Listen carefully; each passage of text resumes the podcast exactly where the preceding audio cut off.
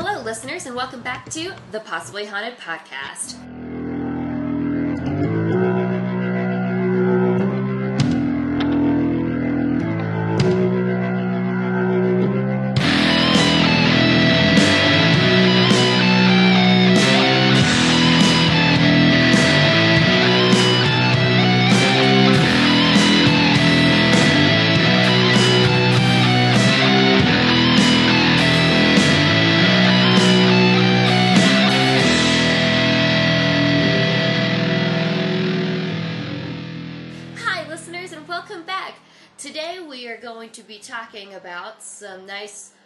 Something different, not so much haunted. Well, I chose something that could be spooky, but we're going to be talking about Egyptian gods, something a little different. But before we get into that, let's talk about our Coven Corner. Since we are gearing up to the holiday season, it's only the 2nd of December when we're recording this tonight. Yes. It It's is. crazy. But I decided that I'm going to figure out everybody's favorite Christmas carol Ugh. or song or what it Christmas something. You can hate all of it, but you have to have a favorite one that you hate the least. I have a least um, hated one yes. because that's I fine. don't Start. like Christmas music, like at all. that's yeah, that's I think fine. we talked about it in, in our previous podcast. But what what is your least hated song? yeah. So like I, just as an example, I went to Target today and like spent half of the time I was in there internally groaning as I was walking up and down the aisles because they play nothing but Christmas music. Same thing happened at Kroger, like ooh. Um, but if we had to go with the least hated one, it would be the Pogues' uh, "Fairy Tale of New York," which is an entirely very problematic song, and I'm highly aware of it. But at the same time, it is so bitter and angry. Um, and it's like I'm in jail, yay! Um, Christmas. She made me listen to that one. I was like, here. you So might good. need to send us a, a YouTube video because I have no idea what you're talking about. Oh, basically, uh, so it's a Christmas song because you know it happens at Christmas, but it's this guy who's in the drunk tank who's like bitter about this girl that he's been dating, and she's like, "You also suck," uh, and that's the Christmas song. I still want you to send me a video so I can hear it. But okay, don't worry. I dig it. I dig it. Hmm. Who wants to go next? I have two. Ooh. Because I can't, I, I, on the opposite end of the spectrum from Cat, I love Christmas. I was Christmas. going to say is like if we had uh, the uh, polar opposites, it would be Cat and Carson for the Christmas season. yeah, Yeah. I love Christmas. I love Thanksgiving, Christmas. Anyways, holidays are my jam. Um, so, my top for tied favorite song is also my mother's favorite Christmas song, and it's Have Yourself a Merry Little Christmas. Oh, I can see that with you. Yeah, it just it makes me cry. Like, it's like, so sad. It's If it's I like get a me, like- thoroughly depressing song.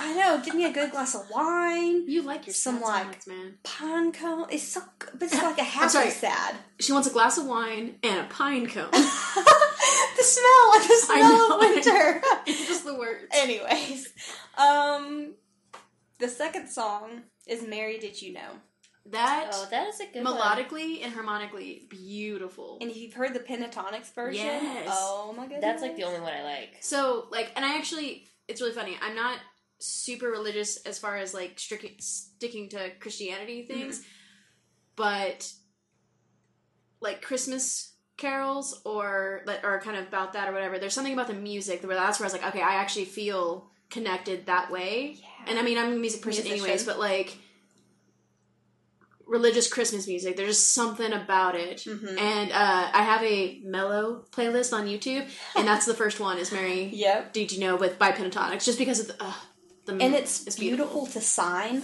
Because Oh, for listeners, I don't know if y'all know this about me. Maybe you do, maybe you don't. But um, I do American Sign Language and um, interpret, and that is just a beautiful to watch it being signed is. Wonderful. you'll have to sign it for us. Oh, maybe we could do a little Christmas episode Ooh. for everybody. Yeah. I think, and she's she's really awesome. She actually signs for um, our Celtic ensemble as well. Um, so it's and it's really just really cool to have that feature. Inclusivity. Inclusivity. I totally forgot we were like recording a podcast and I'm just listening to you guys talk like we're having a normal conversation. Which is the whole point of the original thinking the same podcast. We finally got there, guys. We finally got to where what we what we wanted. I guess I'll go next. yeah, that's fine. Um, so I like a lot of Christmas music, not necessarily always religious ones, but I have there's certain ones like Mary Did You Know. But actually, my favorite has nothing to do with words either. It's uh, God Rest You Merry Gentlemen Okay. because it's minor. And a lot of people make it jazzy. And I'm just like, I can get down with this. Like, and that's why I'm like, I ignore the words completely. I like Um, totally. That's the my in my head. That's the mopping song, the like rhythm that I mop things in, and it feels like you need to elbow grease your way through the song for whatever reason. I can see it. I'm doing it right now. I wish we had a video of this. I can. We're not getting a video of this that. today. This is not happening. But I'm dancing right now, trying to figure out the mopping technique. Um, but yeah, I just uh, a lot of like rock and jazz groups have done this uh, cover of this song, and it's just a really good one to do different genres with. And I just I love anything minor, not necessarily sad. Anything minor, which reminds me, there's I think I sent it to y'all, but the, The minor Jingle jingle Bells? bells Yes. was flippin' art, just straight up art. It took me a while to like actually hear the Jingle Bells. I think he was melody. doing some kind of intro thing. Yeah. Yeah, Um, but it was it was really cool. If you haven't seen it, I'll probably post it on the podcast. It was too cool. No, it was good. it was very cool. Uh, I kind of have two because my my um, nice trashy one that I'm not gonna lie I really enjoy is uh, Santa Baby. I I sing get that to Scully in the car when she won't like stop crying. because it's the only thing I can think of sometimes. Mhm, And you say you hate Christmas music. No, I I sang S- a Santa Baby in like a thing. The reason I hate Christmas music is because I've had to sing it all my entire life. So because choirs and. Yeah. caroling. Yeah. So like, but I sing Scully Baby instead of Santa Baby, and I change up the lyrics to be like, "Please stop crying." I may also want you to do a little. I just want everyone to record a little Christmas video of their own talent so that we can share that with the people. but definitely if you've watched the new um, Christmas Chronicles on Netflix that they came out with, where Kurt Russell Santa. I'm Yeah, intrigued. Santa Baby. oh god, Kurt Russell. I don't Okay. care if he's old. He looks good. I don't bel like using the word daddy sexually. We already talked about this before. Is Santa the new What about daddy? Zaddy? No, I'm not gonna. I'm not gonna say it out loud. Santa. But what I- about Zaddy with Z? No, no, it's not happening. Anyways, but him with the beard, it's working. I don't want him in the Santa gear. I don't have a Santa thing. I'm just saying, it's working for him. Michael and I did have various opinions about the jailhouse scene because we had like a blues Santa in the clink, and I was like, "That's exaggerated and overdone." He was like, "Oh, I actually like that part. It was fun." I'm like, that was painful to watch. So Uh, your second one. my second one is though I really um, I have like one CD that always lives in my car, and it's the Now Christmas CD. Oh my So gosh. I was that's what I was looking up for. It's actually Now Christmas too. And, um, Oh, I guess I just stole it from my parents, but it's got this song on there called uh, "Christmas Wrapping," which I actually really like, and it's sort of like a like a story song. And she's like alone on Christmas, and she goes to the store to buy like extra cranberry sauce or something like that for her meal, and she meets a guy that uh, she had met from a previous party or something like that, but he didn't show up. I don't remember exactly the story, but I really like it, and it's like. Christmas by myself this year. I'm like, yes! it's a lonely Christmas song. And then she's like, couldn't miss Christmas this year or something like that. I don't know. Yeah. But uh, it's really cute and I like it. dig and it. then do they rap? Nice. As in, like, well, it's spelt like wrapping paper. W Oh. R. I wanted it to be wrapping. Oh, You- we need you to make a wrap rap rap, like a wrapping paper wrap. I'm telling you, I I, mean, I might actually get us to do our, our little Christmas videos. I'm really pumped about this now. I can get down with some white girl rap. That's I would call this white people rap. It's like Like, there's She was rapping before we started the podcast. It it's great. like a patter song for the common man patter song. that for- doesn't know what a patter song is because it's very continuous. I like the terminology though. But it's got I a it. chorus. the music history nerd in me just came out a little bit. oh. well, cool.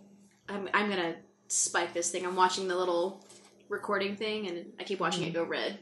So we're hoping that this recording turns out a, a little higher quality than some of our other ones because I am now utilizing Adobe Audition. I spent about two hours today trying to learn how to use it, playing with it. I think I've got it. And we're going to see how I can adjust levels. And I know how to get rid of background noise. So when we started the podcast, my heater was running. I can take that noise out. So we're we're, we're evolving to the next step of uh, recording. I'm still gonna spike your ears with my laugh, but we're working on it. So, who would like to start us off with the Egyptian gods? Heather, you can go. I'm pretty I'm pretty excited, guys. I've been messaging Morgan all day. I am really glad to know that y'all guys were into this topic. Um, we haven't. I mean, I just made us do a Greek one, and I was like, we should do Egyptian, and we haven't done Yeah. anything like that. And I know it's not like our haunted, spooky stuff that we normally do, but um, yeah, no, I'm glad you guys Well, were into like, it. That's the whole point of the podcast. Kind of mix it up. But I mean, I grew up with like a hieroglyphic stamp set and my own mummification stuff, which sounds really weird for a yeah, child to what have. were you but mummifying? I mean, it was like ceramic organs, ceramic things, but like I got to take the organs out, teeth. put them in the bottles. You know, Heather know if you were, like, had a doing a mummification dog. kit. I had a guillotine. You know, normal childhood. normal childhood, right? Yeah, I had a Barbie. Um, had a cat my Barbie ended my up Barbie being house. mummified. Does that count? What? Say yours again. One more time. I said I had a cat I put inside the Barbie house. Got grounded for that quite There a was few times. One thing we did, we had these bushes by my house that had these red berries on them. Totally not edible. I don't know what they were. Uh, but we had a trampoline, and my best friend and I, we would grab a whole bunch of the berries and some leaves, and we'd put them on the trampoline and jump around and be like, double, double, toilet trouble. Like, bouncing around like we were like stirring the cauldron. We're like, we're mixing the potion with the berries. That's cute. I Always been that. a witch. and I, I would have, I, I couldn't do that where I grew up.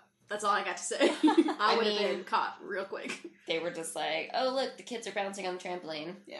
I wasn't that's- allowed to have a trampoline. Oh, I'm really surprised I didn't break anything. I landed in between the bars, got bounced off the into the ground, which was mm-hmm. full of stickers because our yard was Do you terrible. think that's that's it led to all the aches you have now? Possibly, but Isn't like, Mick Jagger seriously, the one with like half a tongue because of a trampoline accident?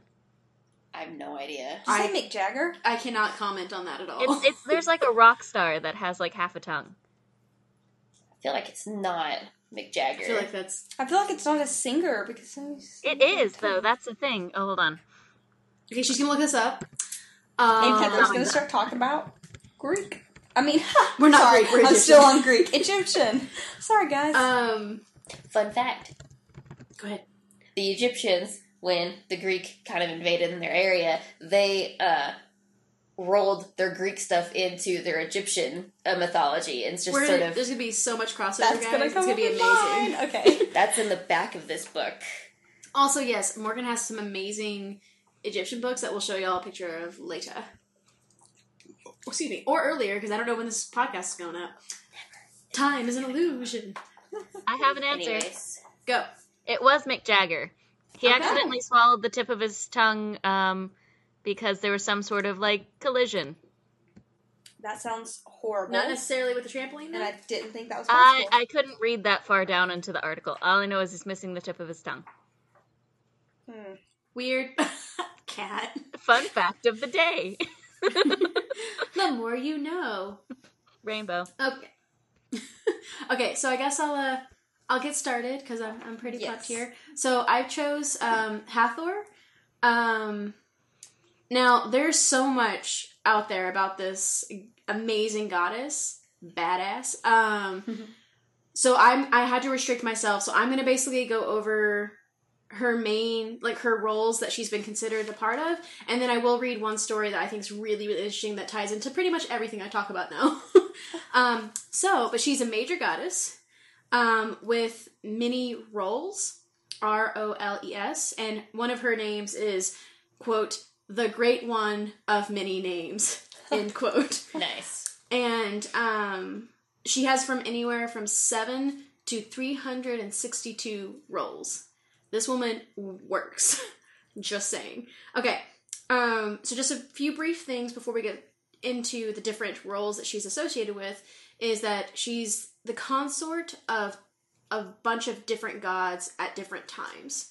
The main one she tends to be with is Ra, but she actually kind of goes where she wants and slash is or needed if that makes Okay. sense. And that was the wrong combination of words in that order, but um, where she wants or where she's needed. And she's considered the mother of many mother of gods, mother of people, specifically pharaohs and the kings. And so she's considered the queen if she's the mother of the kings, kind of thing. Um, she normally wears a headdress of cow horns and the Ra sun disc that has two snakes kind of encircling the sun. Um, she also can be seen as a white cow with the same headdress because mother of all nutrients Hmm. kind of thing. Mm. you cannot eat this cow. um, now, she, uh, it's been speculated that she actually existed like before the Old Kingdom by different names. However, we're gonna say that she started around the Old Kingdom, which is two six eight six dash two one eight one BC.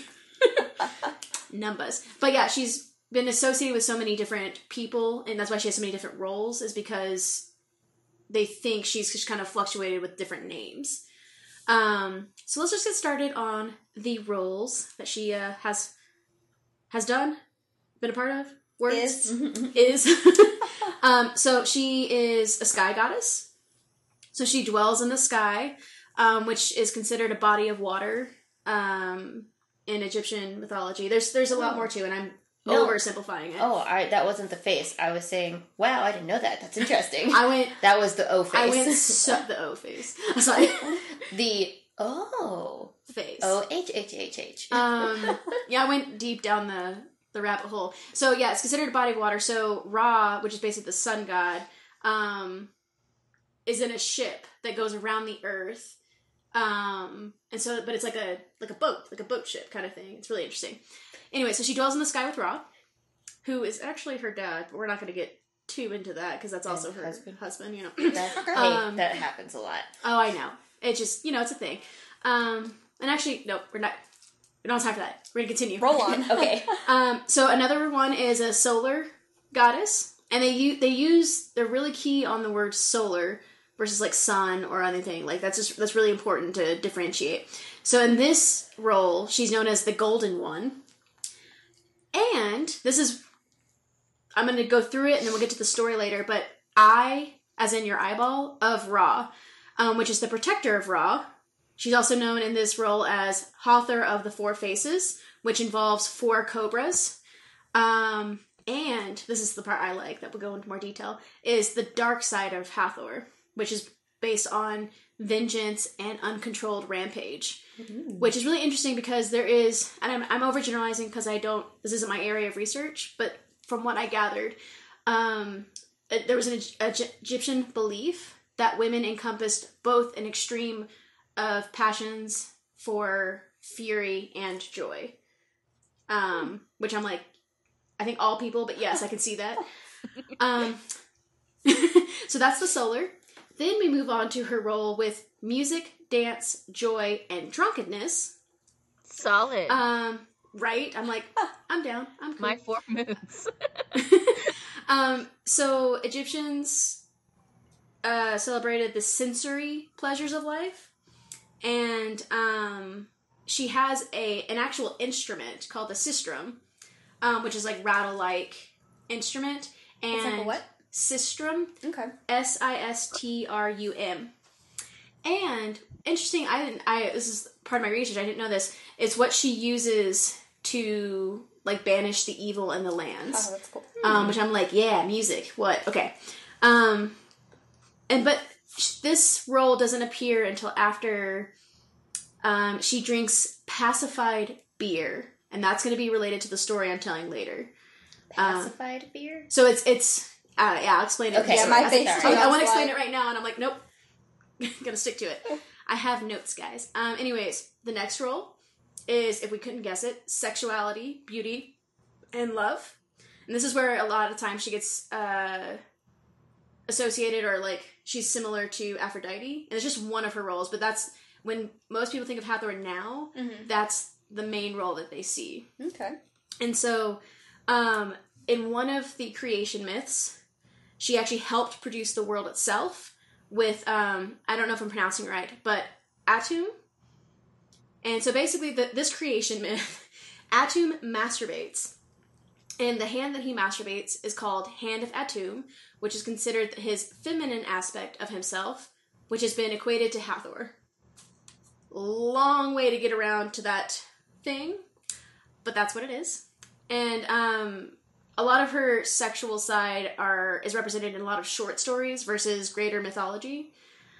um, which I think is really interesting. And here we again we see the duality of wild and dangerous versus benign and erotic. Um, I know, I know, me and Kat right there. Sorry. so mu- such a big eye roll right now. I know. Um, something really like cool I didn't know. I know. Something really cool. Um, her hair is actually a really important part of um, her identity. So, like Horus has his eye, Mm-hmm. and Set apparently has his testicles.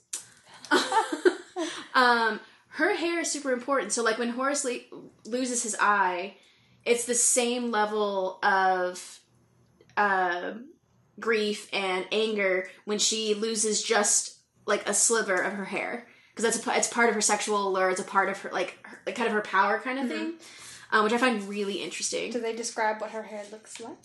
They just said it's the most beautiful hair out of any of of all creation. Like I'm guessing she doesn't shed like a normal person. she probably doesn't. I mean, it's probably all hair that we want. Um, her next role is motherhood and queenship, which we already kind of talked about as her being the mother of creation, mother of people, mother of pharaohs, kind of thing. Um, she has so many roles, guys. Um, next is foreign lands and goods, and I find this really interesting because she becomes the Egyptian equivalent to other cultures' goddesses that involve uh, protection of travel, trade, and items. And this is where I got really excited because a lot of trade happened in Egyptian mines and other cultures, like other areas that Egyptians just had the mines for whatever reason. They mined copper, turquoise, and malachite. I got really excited. Steven Universe. Um, but you'll see turquoise and malachite, these blue green colors, associated with Hathor because she's supposed to be the you know goddess of protection and just being able to travel from one place to the other kind of idea, which leads to her final role that I'm going to talk about, um, which is afterlife. And in this uh, in this role, she also goes by the name Imentet, not Imhotep, but Imentet. yes, the mummy. Um, Imhotep. Sorry. That's what I was thinking to you. um, so in this one, she's the goddess or mistress of the West, um, and she basically helps. Yeah, um, me and Morgan just kept looking at each other, giving the finger, like yeah. Um, but she basically helps the, the deceased into the afterlife, where they need to go, that kind of thing. Um, she also, before the turnover of everyone can get in based on you know, good deeds or however you live or whatever. She would also punish the really bad people. um, and that's kind of the dark, another side where we see the dark side. And um, towards the late period of the Old Kingdom, because before then, everyone pretty much went to Osiris. About late Old Kingdom, the women start going to Hathor. So we see this like kind of gender divide, Um, which is interesting um, just when you think about it. So, Oh, that was a really the brief the the briefest I could get with the roles, but I I this all of my research with her, I was super fascinated with the the duality that that was placed on her as wild versus tame or dangerous versus benign. And um the story that I'm going to read is like a mythical origin kind of thing. Mhm. Um and I'm just going to read it from this thing that I found just because it kind of I don't know, I guess I relate in a weird way, not, you know, like because I've done this, but uh, so I'm just gonna read the story. Although in time she came to be considered the ultimate personification of kindness and love, she was initially literally a bloodthirsty deity unleashed on mankind to punish humans for their sins. An ancient tale similar to that of the biblical flood tells of the great god Ra becoming enraged at human ingratitude and evil and releasing uh, Sekhmet, which is her name before she becomes Hathor, upon humanity to destroy them. Sekhmet, I'm not saying that right, uh, descends on the world in a fury of destruction, killing everyone she finds and toppling their cities, crushing their homes and tearing up fields and gardens. At first, Ra is pleased because humanity had forgotten him and the gifts of the gods and had turned o- to only thinking of themselves and following their own pleasure. He watched Sekhmet's swath of destruction with satisf- satisfaction until the other gods intervene and ask him to show mercy. They point out that she is going too far in teaching this lesson to humanity and how soon there will be no human beings left on Earth to benefit from it. Ra regrets his decision and devises a plan to stop her bloodlust. He orders, I can't, t- Tenenet, the Egyptian goddess of beer, to brew a particularly strong batch and then has the beer dyed red and delivered to Dendera. Uh, Sekhmet by this time is crazed with the thirst of more blood, and when she comes upon the blood red beer, she quickly seizes it and begins drinking. She becomes drunk, falls asleep, and wakes up as Hathor, the benevolent. She's like, Humanity man, was- this person was drunk. Yeah. um, humanity was spared destruction, and their former t- uh, tormentor became their greatest benefactress. Following her transformation, Hathor bestowed only beautiful and uplifting gifts on the children of the earth and assumed such high status that all the later goddesses of Egypt can be considered forms of Hathor, which is where we get the idea that she's the Mother. mother of all. Um, and then after that, she gets into the roles that I've already talked about, um, which is so I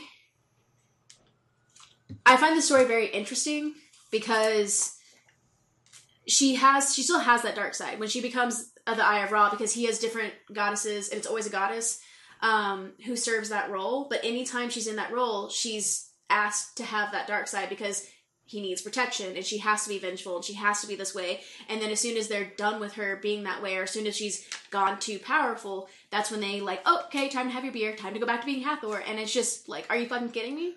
Like, like a woman can't have that much power. I have found this to be a very common theme, though, is Yes. that like the men are doing their duties, but they need the women to protect them. Hell Yeah, Well, they that, do. That was. I'm pretty sure that was the uh, how like the pharaoh system worked. Is that the women, their queens or their they had like female guards as well. I have no I opinion to give on that because I have not looked that up. It's a theory. I don't. re- I don't remember. So don't you know cite I- me in a paper. I feel like you're thinking of uh, the second Mummy movie. well, no, but yes, I was thinking of something else. But that is actually in the second movie. Mummy movies. Okay, we're having a mummy marathon. In I know. anticipation for this episode, I watched both. Same.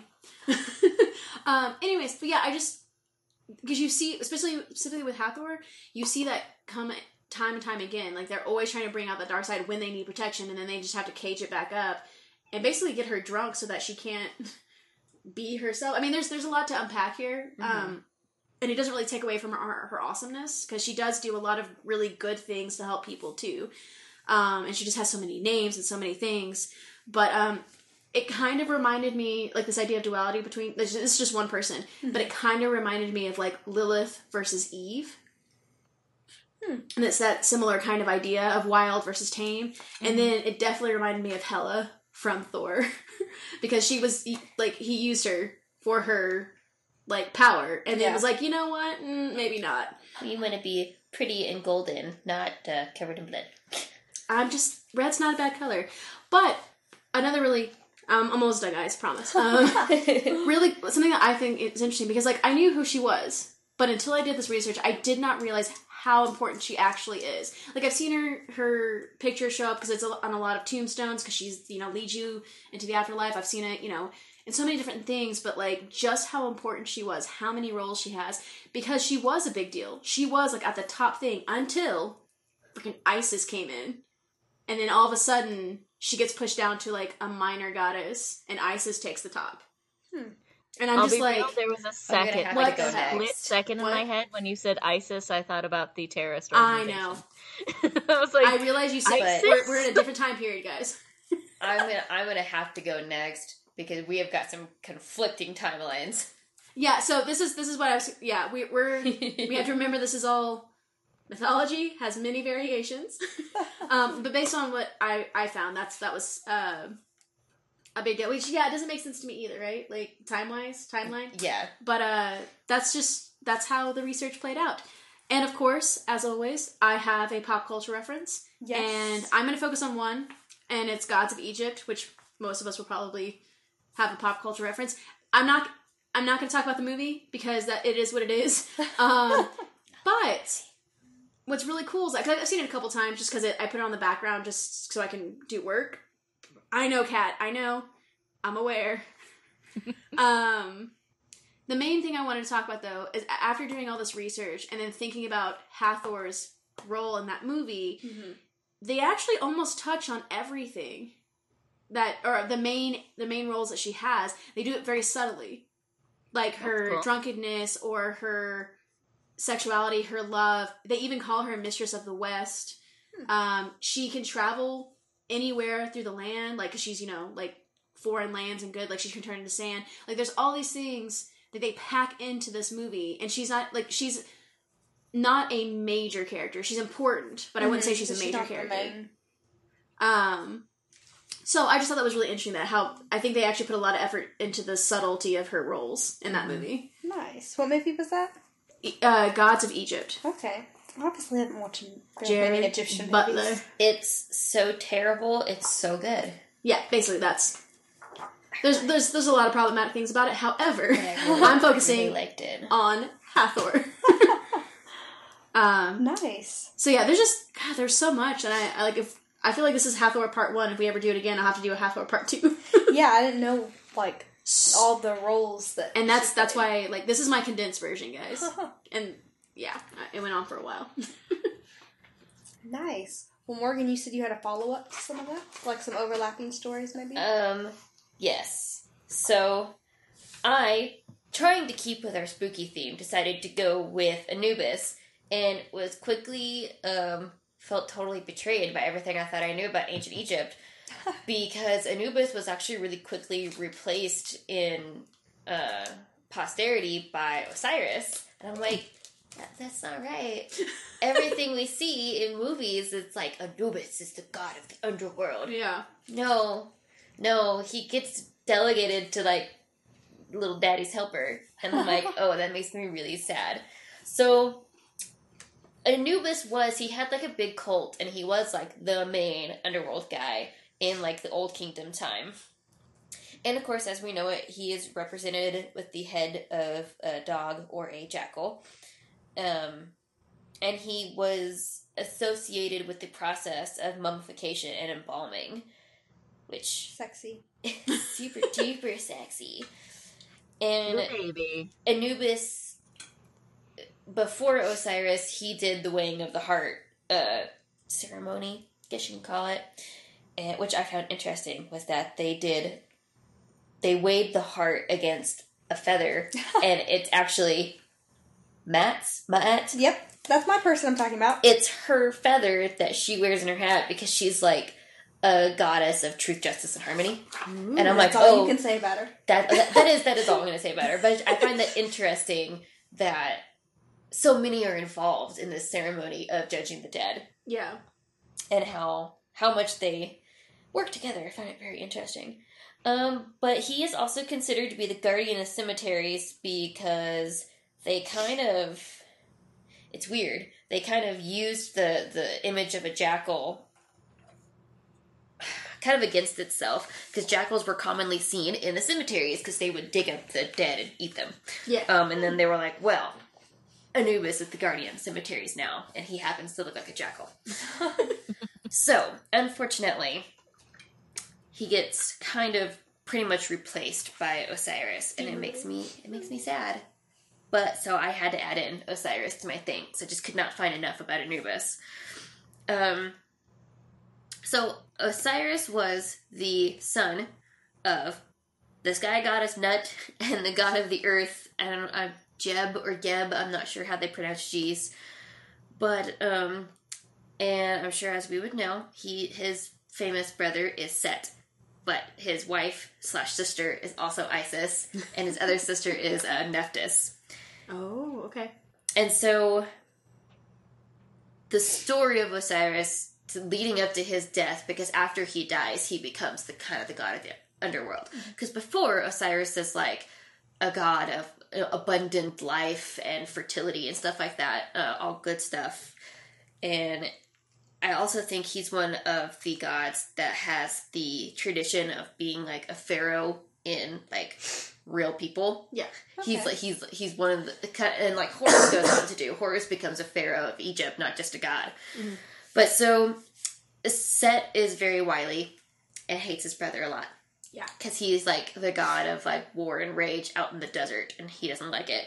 He makes this big wonderful casket to fit exactly Osiris's measurements, and they are at a party, and he's like, uh.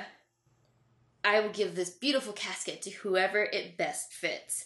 And after everybody lays down in it, Osiris lays down, and Set and his conspirators like slam the lid down and seal it with lead and throw it into the Nile.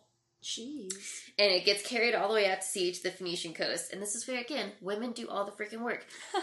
Isis finds the casket, brings it back, and is trying to hide it. I assume she can't get it open, which is why she's just hiding in the casket. But Set finds them, and in a rage, he tears the body into 14 pieces and scatters it all over the country. Um, and with. So Isis goes out, and with her sister, Nephthys, which is Set's wife, Yeah. I don't think she enjoys that at all. Um, they go out and they find all the pieces except for his penis, Yeah, that was which is eaten by a fish. Okay. I had a picture of the fish in here somewhere. yep. there's quotations there. yep. So they they reassemble the body and they um, Isis, Nephthys, and Anubis embalm it, which is one of the ways that Anubis gets associated with embalming, because after this, even the common people want to be mummified and, and embalmed like Osiris because they think it will help them be resurrected. Yeah. Because Isis brings back the mummy back to life. Osiris, as a mummy, brings him back to life. And the story of this is that she turns into a bird, don't know why, and in her bird form, she uses her magical powers to bring him back, and in the process of resurrecting him, they conceive Horus. Yes. Magical bird baby with no penis. Sucking up all Uh, this. I mean, Horus has a penis, but his, his dad did not. So that was, I really, I actually really, really enjoyed that story. It was, uh, yeah, it was pretty cool. Yeah, that was cool. Oh, there's just, I'm, I'm with Heather. There's so story, much. Actually, from like that was the one that they taught us in elementary school when we were learning about Egypt. My school didn't teach us about Egypt. we Yeah. uh, we went to very different schools. But that's cool that it was being You guys taught. were busy learning about and then, of course, one of the very exactly. Yeah, exactly. One of the very famous uh, stories that they like to tell in Egypt is Horus avenging his father going after Set. That's super famous, and I'm trying not to think about the movie, but I'm just like, go see Gods of Egypt. that's what it's about. There's the plot. which in their history, it takes 80 years for uh, Set to be defeated, and Osiris becomes the god of the afterlife, and Horus rules the living as a pharaoh, leaving Set back to the desert. Doesn't Without actually die. testicles. Without his testicles. Okay, I didn't know that, but so much fun. So Osiris is commonly seen with like the um, what are they called? The it's not an ankh. His his scepters and things, and his like crook, because those are like farming implements, and the crook and the flail. Um, they're signs of a ruler, but also signs of. I think the crook is probably more a sign of the fertility and stuff like that. He gets absorbed into a lot of other different things, um, but Osiris, the name Osiris, really helps to come up and out of all the other like sort of death deities, and is commonly seen with uh, Isis and Horus helping him with the dead. And this is where I mean you can still look, look at the next page all nice and big where I'm like so many similarities, Heather, because technically because Hathor and Horus are Are- married. So Mm. that's what I was saying. Um, she has multiple consorts, Mhm. and I think that's interchange. It's not interchangeable for husband and wife, but that's kind of what they were playing at. So she's Ra, like she goes back and forth between Ra and Horus the most, Mhm. but she's also helped out other dudes who need help. but, but like Isis is also known as the universal mother and also known as the mother of pharaohs. yes, and so that's where that's why I think like it was Hathor for a while, and then at some point mythology was like, you know what, Isis is pretty cool. so it's very confusing. And what I liked about uh what I liked about the movie Gods of Egypt is that oh, it's this picture. They showed they showed um, him going after. I- So Isis was at the beginning ceremony with Osiris, Yes. and they showed him going after his wife Nephthys, and they both got these. They're depicted with these with their wings, and I like that they actually use that in the movie because he like takes her wings. But Isis and Nephthys are often uh, shown together because they're sisters, and they did all the stuff to help Osiris. Even though Nephthys was at first kind of seen as like a kind of scary bad goddess because she's married to Set, but helping um, Osiris and being along with her sister really helps shed that sort of bad role, and she becomes a protector of the Canopic jars.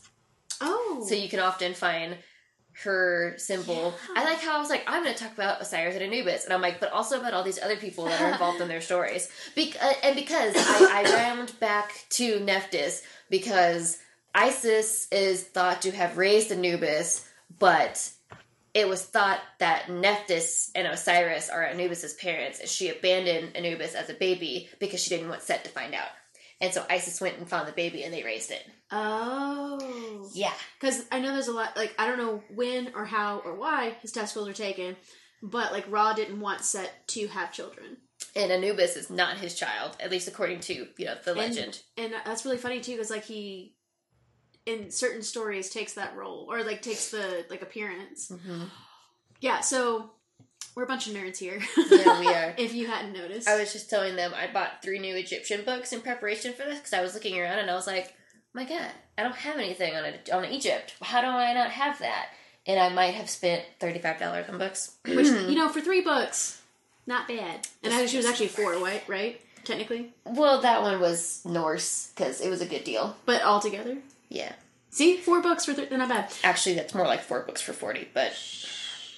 My pop culture references are fun, and they kind of expand to more than just what I was talking about, uh, because it was it, it, it it's fun.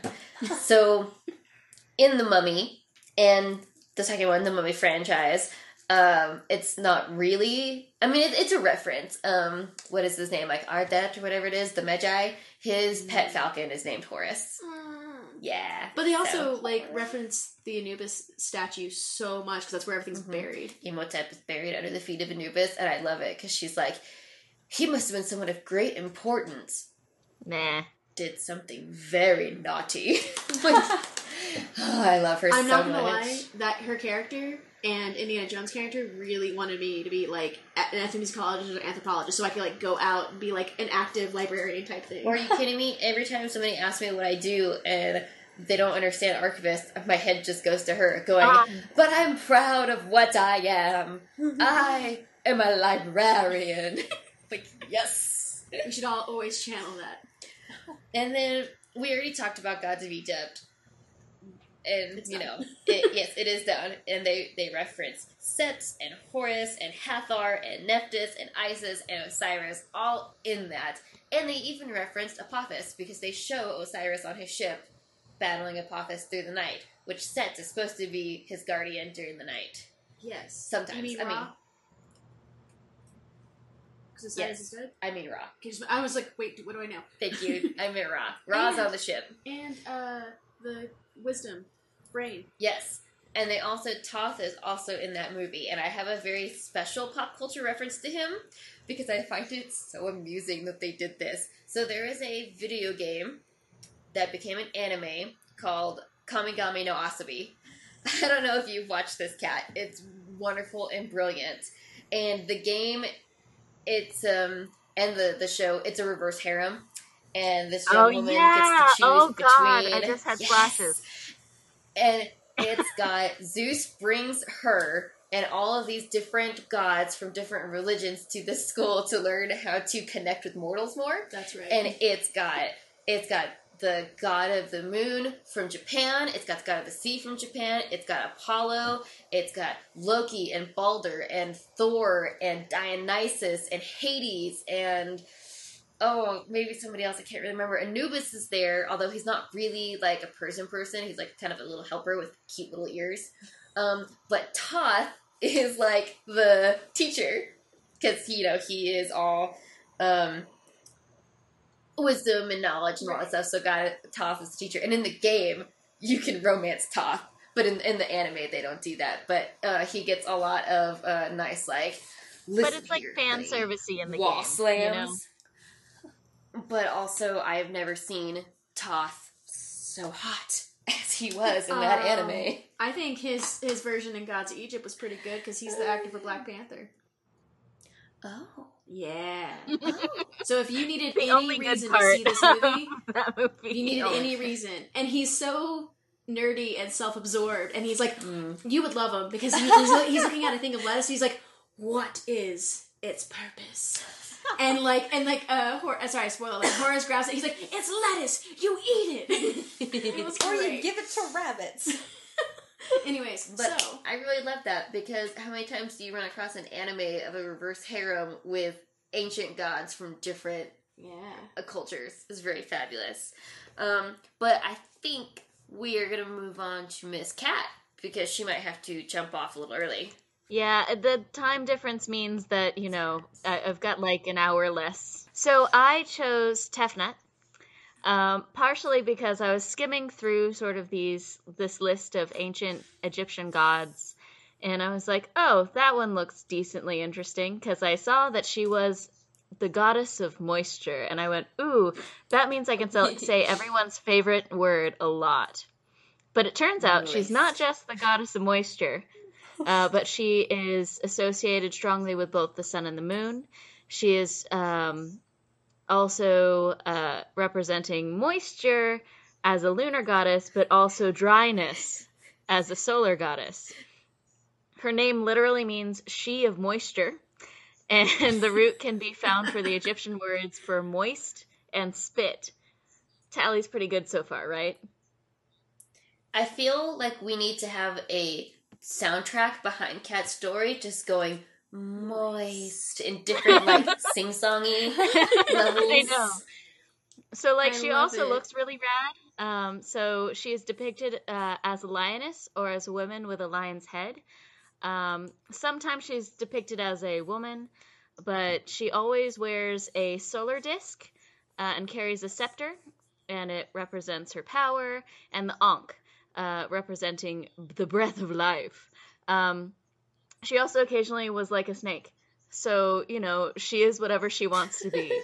um, so they also associate her with dew, rain, and mist. Um, and she is a protector, one of the protectors of the sun god, uh, also known as the Lady of the Flame, uh, which is also exact. I I would like that title at some point, but Yeah, I'm not. I like that one. I'm not a fire sign, so I'll leave it to somebody who's a fire sign. over here. but okay, so the while I was looking this up, um, I did find that her sort of uh, origin story is a little bit complex, um, which I think is par for the course in this pantheon. Um, so they suggest that um, Tefnut and Tefen were closely involved by weighing a heart uh, of the deceased. Oh God, I'm not sure. Ma'at, uh, which is yes, my person. Yeah. May yeah. Okay. um, and so that's a thing, but it also seems um, that Tefn is uh, not Tefnut is sort of disappearing into obscurity at this time. So Tefnut sort of takes over that role as time progresses and um, is still maintaining their connection with um, with Carson's uh, person, T- Ma'at, or how how did you pronounce it? May it. Mayet. M A Maybe. Y E T. Yes. See, May it, mine maybe, is maybe M not. Apostrophe A T. Yeah, that's uh, one way to spell it, um, but the pronunciation of it is. and mine was just M A A T. Yeah. Um, anyway, supposedly the pronunciation is M A Y E T. Okay, so she is generally described. Let's. I'll try to figure out this family tree. She's the daughter of the creator god, the sister wife of Shu, the mother of Geb and Nut. she is, um, and so Geb and Nut, um, or, or Nut, Are the she of helps Osiris. them. yeah, she helps Nut hold up the sky above Geb at times, on occasion, you know, on weekends, and um, she is also someone who helped create life. Um, so she does a lot of stuff, and a lot of it's like very creation-y story situation. And so I kind of was like, okay, um, she does a lot of stuff. Um, but so how is she worshipped? And it is okay. So in she is worshipped while she is in her lion form, um, and she is also uh, worship. She was also worshipped in part of a specific city who had this place that apparently translated to the House of Tefnut, which makes me think of the House of Pancakes, but it's not. Um, just in case anybody was wondering if it was the same. Um, so she has specific festival dates, which are the 20th of August, um, which, and then there's also another one at the 29th of October, which I think is really cool because it's real close to Halloween. And then the last one that they can celebrate her during is the 15th of November. Um, however, you know, they have all of this like information about Tefnut and how cool she is and like she helps out everybody. She's always like holding up the sky over the earth and that's like important and she d- gives you water, which is like pretty chill. Um, but they don't have any main centers of worship known uh, or any temples that they know were dedicated to her. Which I'm like, boo. Okay. Weird. Yeah. So Exactly. that's kind of, and a lot of her stories are just so sort of like, and then she showed up and helped this person. And I was looking at all this person going, okay. So I figured she'd show up in someone else's story, which I think would segue very nicely into Carson. Oh, she seemed older than most of ours. Although yeah, in the creation she's real old. the creation story I talked about with uh Atum like jerking Mm-hmm. off, whatever he's in that version in that universe. Um, he's Tefnut's dad. Weird. So I like how apparently they have specific like gods of the underworld, but apparently everybody's fucking involved with weighing of the heart. Yeah, That's that's really what apparently. Yeah, I also well and like at first I like that a lot of us are like having like crossovers or like ooh it, you know, like it all connects. But I do like how involved a lot of the gods are with multiple things. Like you know like Yeah. some of the Greek stuff is like this is I, I am the god of this. Beware of my territory kind of thing, and like that just doesn't seem to be too much of a thing here. And Tefnut's just like, oh, you need to sneeze a second? Hold on, let me hold up the sky for you. I got you. Which just Which I sounds more dig about nice with humanity. I would be really impressed if you had come up with a pop culture reference for Tefnut. No, I couldn't. I tried. I tried real hard. And Heather is about to go down into the internet hole. We are now the pop culture reference for Tefnut. woo! Oh, hey, Are we considered pop culture? We are now. I we are. I just declared We're it. claiming it right now. we declare it. We're also American history, if you think about it. Oh, We're also world history if you Oh think my about god. it. Okay, no, we're going. It's too many levels. Two big heads. Let's go back to Carson's topic while I look We're- for pop culture. We are everything. We are the god of podcasts. Um, the power's Segue going to her into- head. oh no, the Leo. All right, do we need to say goodbye to Kat? No, Or I can can stay on for for a little while longer. Okay. Doki Oki. So, No, my brain does not like that. My brain just went to um Doki Doki Morning. um, so I'm really pumped that mine was in two different people's stories. yeah. Um, the philosopher in me is why I picked my person, and it gets nerdy on my level. So let's let's buckle in, people. I say these this dumb shit to my students in class, and they just look at me like they're about to walk out, get their bags, and walk out of class. I know that look. I get it too sometimes. but anyways, Oh, I get it all the time. so as we've said, my person uh, possibly is pronounced Mayet. Um, and she is the Egyptian concept of truth, balance, order, law, morality, and justice. So, like all these things, which basically she's like the personification of the good, like Plato's version of the good. But, anyways, um, Yeah, only you would go with that route. Plato's Well- version of the no. Oh Okay, yeah, like it's the- and so uh, actually, what they someone else in here cites that she's uh, meant to represent Plato's logos, um, which is like a little bit different. I think she's more of the good, but philosophers out there, let's start a Twitter hashtag conversation. Um, so after the rise of Ra, she was um, de- depicted as um, the solar balance, basically, and so she was basically the goddess of regulating the stars, seasons, and actions of both mortals and deities. well, then she's pissed off because she made winter come real early. This I know. we made But her not mad for in me. Lubbock, Texas. Boo. Um, she was the person who set the order of the universe from chaos from the moment of its creation. So, although they say that she is the daughter of the god of the sun, R.E., just Re, not Ray, Ra, Oh. different than Ra, because Ra is R.A., so this is R.E. Sure, let's go with that. Okay. Um, yeah, so supposedly she is the daughter of him, but she was also in some other stories that I found. Um, someone said that she had no creation because she was created as soon as the universe was created, and she set order to create everything. Ooh, I like. I it. like that one better Yeah, I like because it. there's a little bit more power.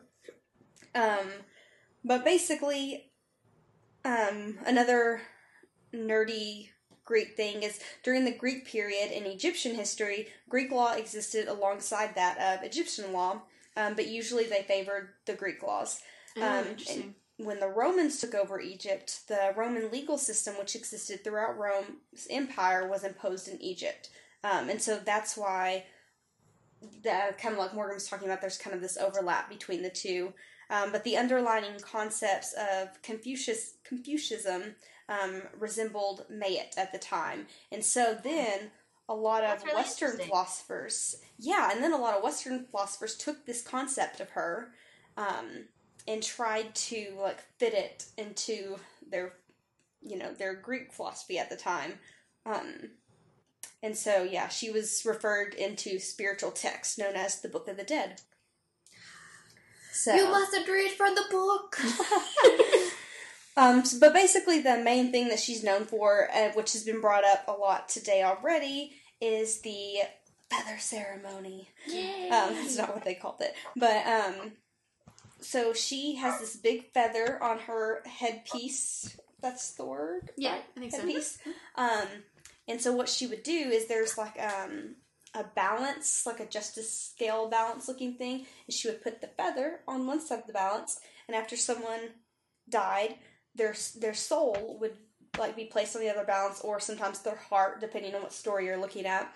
Um, and and if it outweighed the feather, they'd go to the underworld. But if it didn't, and if they were balanced with the feather, then they would be set into like whatever their eternal. And so, would you agree was. that like her feather represents her qualities of like truth and justice Mhm. and honoring the laws and things like that? And I, I in one of those books underneath the microphone, they had the uh, like incantation you had to say when you put your heart to the balance, Uh-huh. and it was like basically saying like you know I'm a good person, I haven't done these things, and if you're lying, then it Yeah, tips the scale. Yeah, I think it's really cool. She's also, if you look at pictures of her, um, not only does she have the feather um, in her headpiece, but um, a lot of times you'll see her depicted with her arms out. I am doing it for you now, listeners. Um, with long feathers that go like extend way past her arms, Okay, um, which is to represent the balance um, scales. Okay. That's interesting because that's what I was saying. That um, Isis and Nephthys, that's how they're depicted too, with Mhm. their arms With their are arms. like wings. Wings. Yeah, I, I thought about that when you were saying that. She's Her arms also a lot like of times. Titanic style or like Yes. yes, Yes. exactly like Titanic. Thank you for giving me a Visual representation. visual representation of that. Mental representation. Um, she's also a lot of times represented with. Oh, I'm not gonna say this right, but Thoth. Thoth. Uh, I always thought it was Thoth, but again, like I don't speak Egyptian, so how would I know? Right. Um, who he is the man of wisdom, and so a lot of times they're seen depicted together. Yeah. Ah, of course. Uh, yeah. I love it because I just I liked that I got to say Plato at least once in this podcast. So But it's really cool though that she's really important in yeah, philosophical terms. uh, yeah, I like that. Yeah, she somehow got like, and I like I didn't know that about her. I mean, before I looked her up, I had no clue that that Yeah. like had some influences on potentially Plato's writings. Which kind of sucks that she's not mentioned at all. yeah, But you or know, it could have been vice versa. I mean, or the Egyptians could have taken it from Greek. You know, we don't yeah, really know exactly. the Well, timeline, but it's. I still think they stole it from her, but you know, that- that's just me. I really like that because sometimes when we talk about these historic things, we like to think of them as being in a vacuum, Mhm. Mm-hmm. and it's I, I like that you gave us the um, interwoven connectedness of the different cultures. That's what I'm here for, guys. That's right. Bring it all back to Greek. I- it's I- all Greek to me. It's all Greek. to me. It's all Egyptian to me. So, yeah, and that that is there's Mayet, and we'll post pictures because oh, of she's course. All the pics. I really like that. You you you did. You picked a very good topic for yourself. Yeah. Thanks. Oh, I was like, what are you handing me? This is my cell phone. Um, Um, this was definitely fun. We're gonna have to do a part two for sure. also, we need to now watch. Uh, Apparently, the mummy. well, the Mummy, but the Yeah. animated one. Uh, oh my god, I'm blanking. The thing you just said? Prince of Egypt. This Prince of Egypt. I was like something of Egypt. yes, we need to watch Prince of Egypt because you were like some guy Ra, and, No. and my brain, my brain went by the power of Ra when the magicians are doing Oh, their thing. yeah, exactly. and they say all the gods' names. oh, they do. Yeah, and their little chant. It's So the order we're gonna have to go in is all the Mummy movies, then Prince of Egypt, and then Gods of Egypt, just because you have to see the Got it, relevance and all that good stuff. We need to create a group so we can do viewing parties like they do in the groups now Yes, yes, we do. on Facebook. So this has been a very informative historical episode. And um, if you haven't seen The Mummy, I feel like we can leave you with a tiny bit of Egyptian that you can use against your enemies. You can use it as a hex if you want. Ahimu Setna! Destroy them! Subtitles. If Get a lot. if He says a uh, lot. if they did their history research correct, that should that should work. and if you happen to find a modern day, you know, someone named Anck-su-namun, you can always go, Fakushka Anck-su-namun. Kill Anck-su-namun. I Um, just watched this. I watched this movie a lot. Okay, I I'm like, impressed. I'm impressed. I'm super impressed. Um, and uh, if you I like it. want to see any of our visuals, follow us on Oh, yes. Instagram, the Possibly Haunted Podcast. Um, I want to hear from y'all, believe it or not. Um, so you can find us on Facebook, the Possibly Haunted Podcast, and you can comment on it. You can answer a question that I might ask. I try and ask bi-weekly. Yeah, it's a word. Um, or if you don't have a Facebook, you can email us at possiblyhauntedpodcast at gmail.com and follow our Twitter at possiblyhauntedpod. so, listeners, whether you're learning about the ancient Egyptians, whether you are trying to prove your heart is pure against Mayet's feather, whether you are learning how to embalm and mummify people like Anubis, whether you are the goddess of love and beauty and Venge- vengeance. vengefulness and the mother of pharaohs like Miss Hathor. or whether you are being a badass lady holding up the sky like our little Tefnut over there. Mm-mm. Even if you are all these awesome, wonderful things, you might still be possibly haunted. Woo!